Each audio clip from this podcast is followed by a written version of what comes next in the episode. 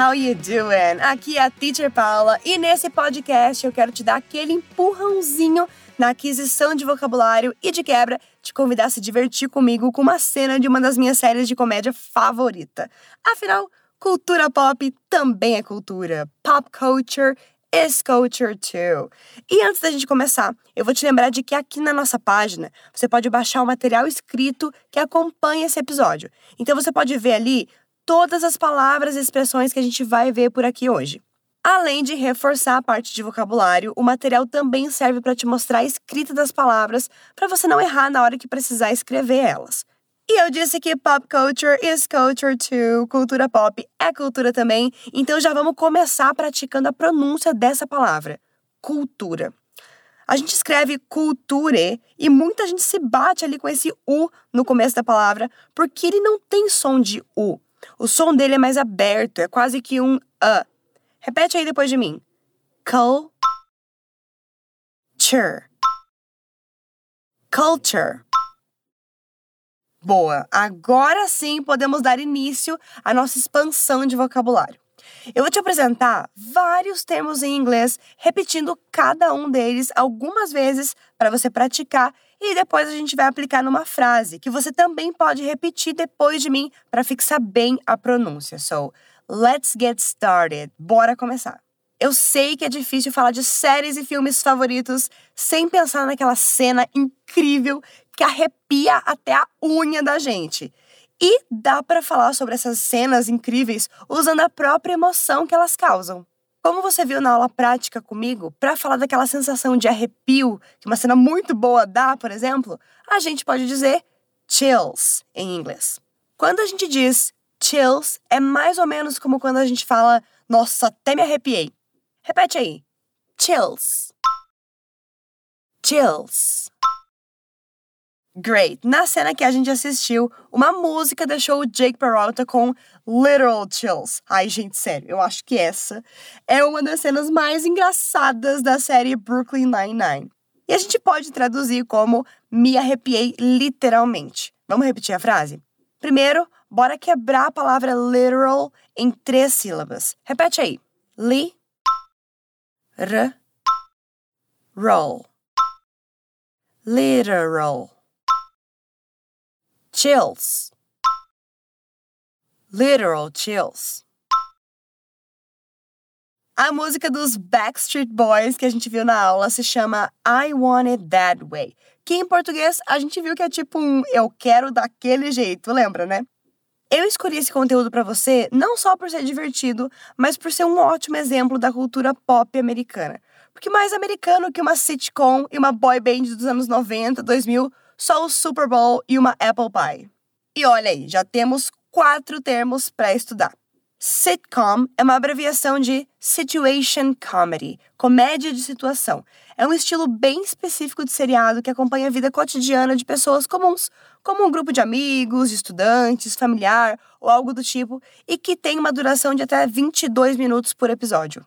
Em português, a gente pode se referir a esse tipo de seriado como sitcom mesmo. Alguns exemplos muito legais de sitcoms são Friends, The Office, The Big Bang Theory, Modern Family, a própria Brooklyn Nine-Nine e muitas outras. Imagino tanto de conteúdo divertido e super relevante que você pode aprender, que pode te ajudar a desenvolver ainda mais o seu inglês, principalmente o seu listening. Bom, em português a gente fala sitcom, mas vamos praticar um pouquinho a pronúncia disso in English. Sitcom sitcom. Agora, colocando numa frase, The Office is my favorite sitcom. The Office é a minha sitcom preferida, favorita. Repete aí. The Office is my favorite sitcom. Tudo junto. The Office is my favorite sitcom. The Office is my favorite sitcom. Outro termo para você conhecer melhor é boy band. Boy band nada mais, nada menos que uma banda de garotos. Um grupo pop composto por garotos jovens cuja música e imagem são projetadas para atrair principalmente um público jovem adolescente. Como exemplos icônicos de boy bands, nós temos Backstreet Boys, NSYNC, One Direction, Jonas Brothers e uma mais antiguinha, mas ótima também, The Jackson 5. Repete aí. Boy band. Boy band. Bora colocar isso numa frase. Do you like that boy band? Do you like that boy band? Você gosta daquela boy band? Repete aí. Do you like that boy band? Do you like that boy band? Lembrando aqui um detalhe gramatical que, se você tem uma pergunta começando com do ou does, significa que a resposta precisa ser de sim ou não, yes or no. E esse tipo de pergunta, que começa com do e com does, pode ser respondida com as chamadas short answers. Olha como ficaria para eu responder que sim. Se alguém me pergunta, Do you like that boy band? Eu diria, I do. Se eu quisesse responder que não, eu diria, I don't. Então, ao invés de usar yes ou no, você pode usar também o I do, I don't, ou juntar tudo isso. Yes, I do. No, I don't. Bora repetir. Do you like that boy band? Yes, I do. Yes, I do. No, I don't. No, I don't. E ai, gente, estudar inglês se divertindo, cantando, assistindo ou lendo alguma coisa que a gente gosta é bom demais, né? É por isso que eu sempre vou te encorajar a praticar o seu inglês com conteúdos que você gosta. Pode ser série, filme, música ou livro, porque assim o seu aprendizado fica cada vez mais enjoyable, prazeroso, agradável, e você consegue assimilar muito melhor o inglês falado, cantado, usado no dia a dia. Agora, back to the content, voltando ao conteúdo, ainda falando sobre cultura, tem um evento que é muito esperado todo ano e rola ali entre os meses de janeiro e fevereiro nos Estados Unidos. É a final do campeonato da Liga Nacional de Futebol Americano, o Super Bowl. Repete aí: Super Bowl. Super Bowl. Agora, numa frase: Every year I look forward to the Super Bowl's halftime show. Todos os anos, ou todo ano, eu fico ansioso pelo show de intervalo do Super Bowl. Cara, essa frase é grande, mas vamos por partes. Repete aí. Todo ano, every year. Every year. Eu fico ansioso, aguardando. I look forward to. I look forward to. The Super Bowls. The Super Bowls. Show de intervalo, halftime show.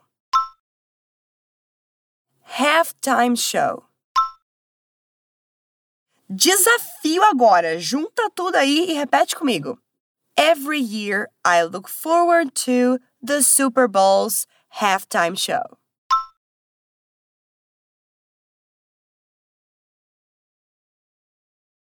Mais uma vez, every year I look forward to the Super Bowl's halftime show.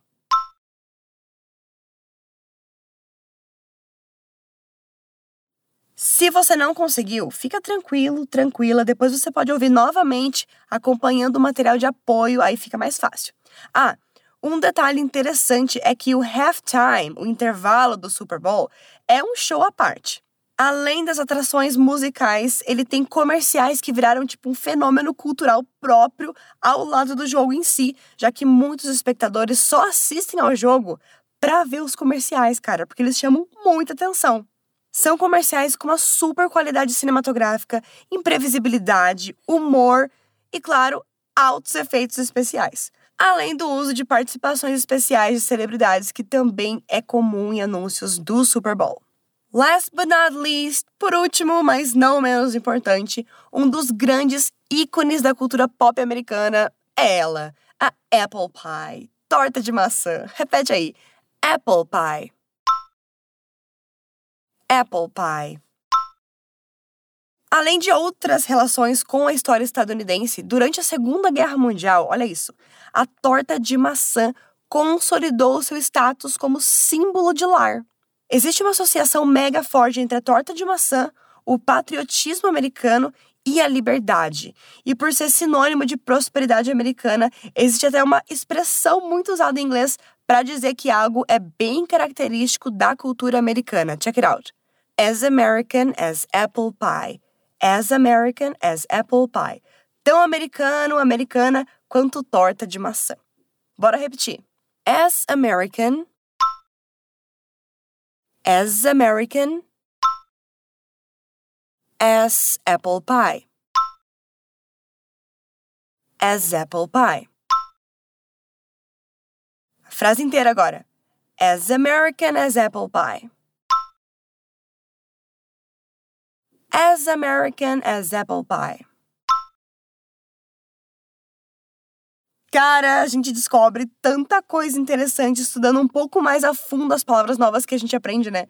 Eu espero que você tenha gostado de conhecer melhor esses termos relativos à cultura pop americana. Só não se esqueça de acessar o material de apoio desse podcast para conferir a grafia, a escrita de todas essas palavras e frases que a gente viu aqui hoje e, claro, relembrar os exemplos e as formas de uso de cada uma delas.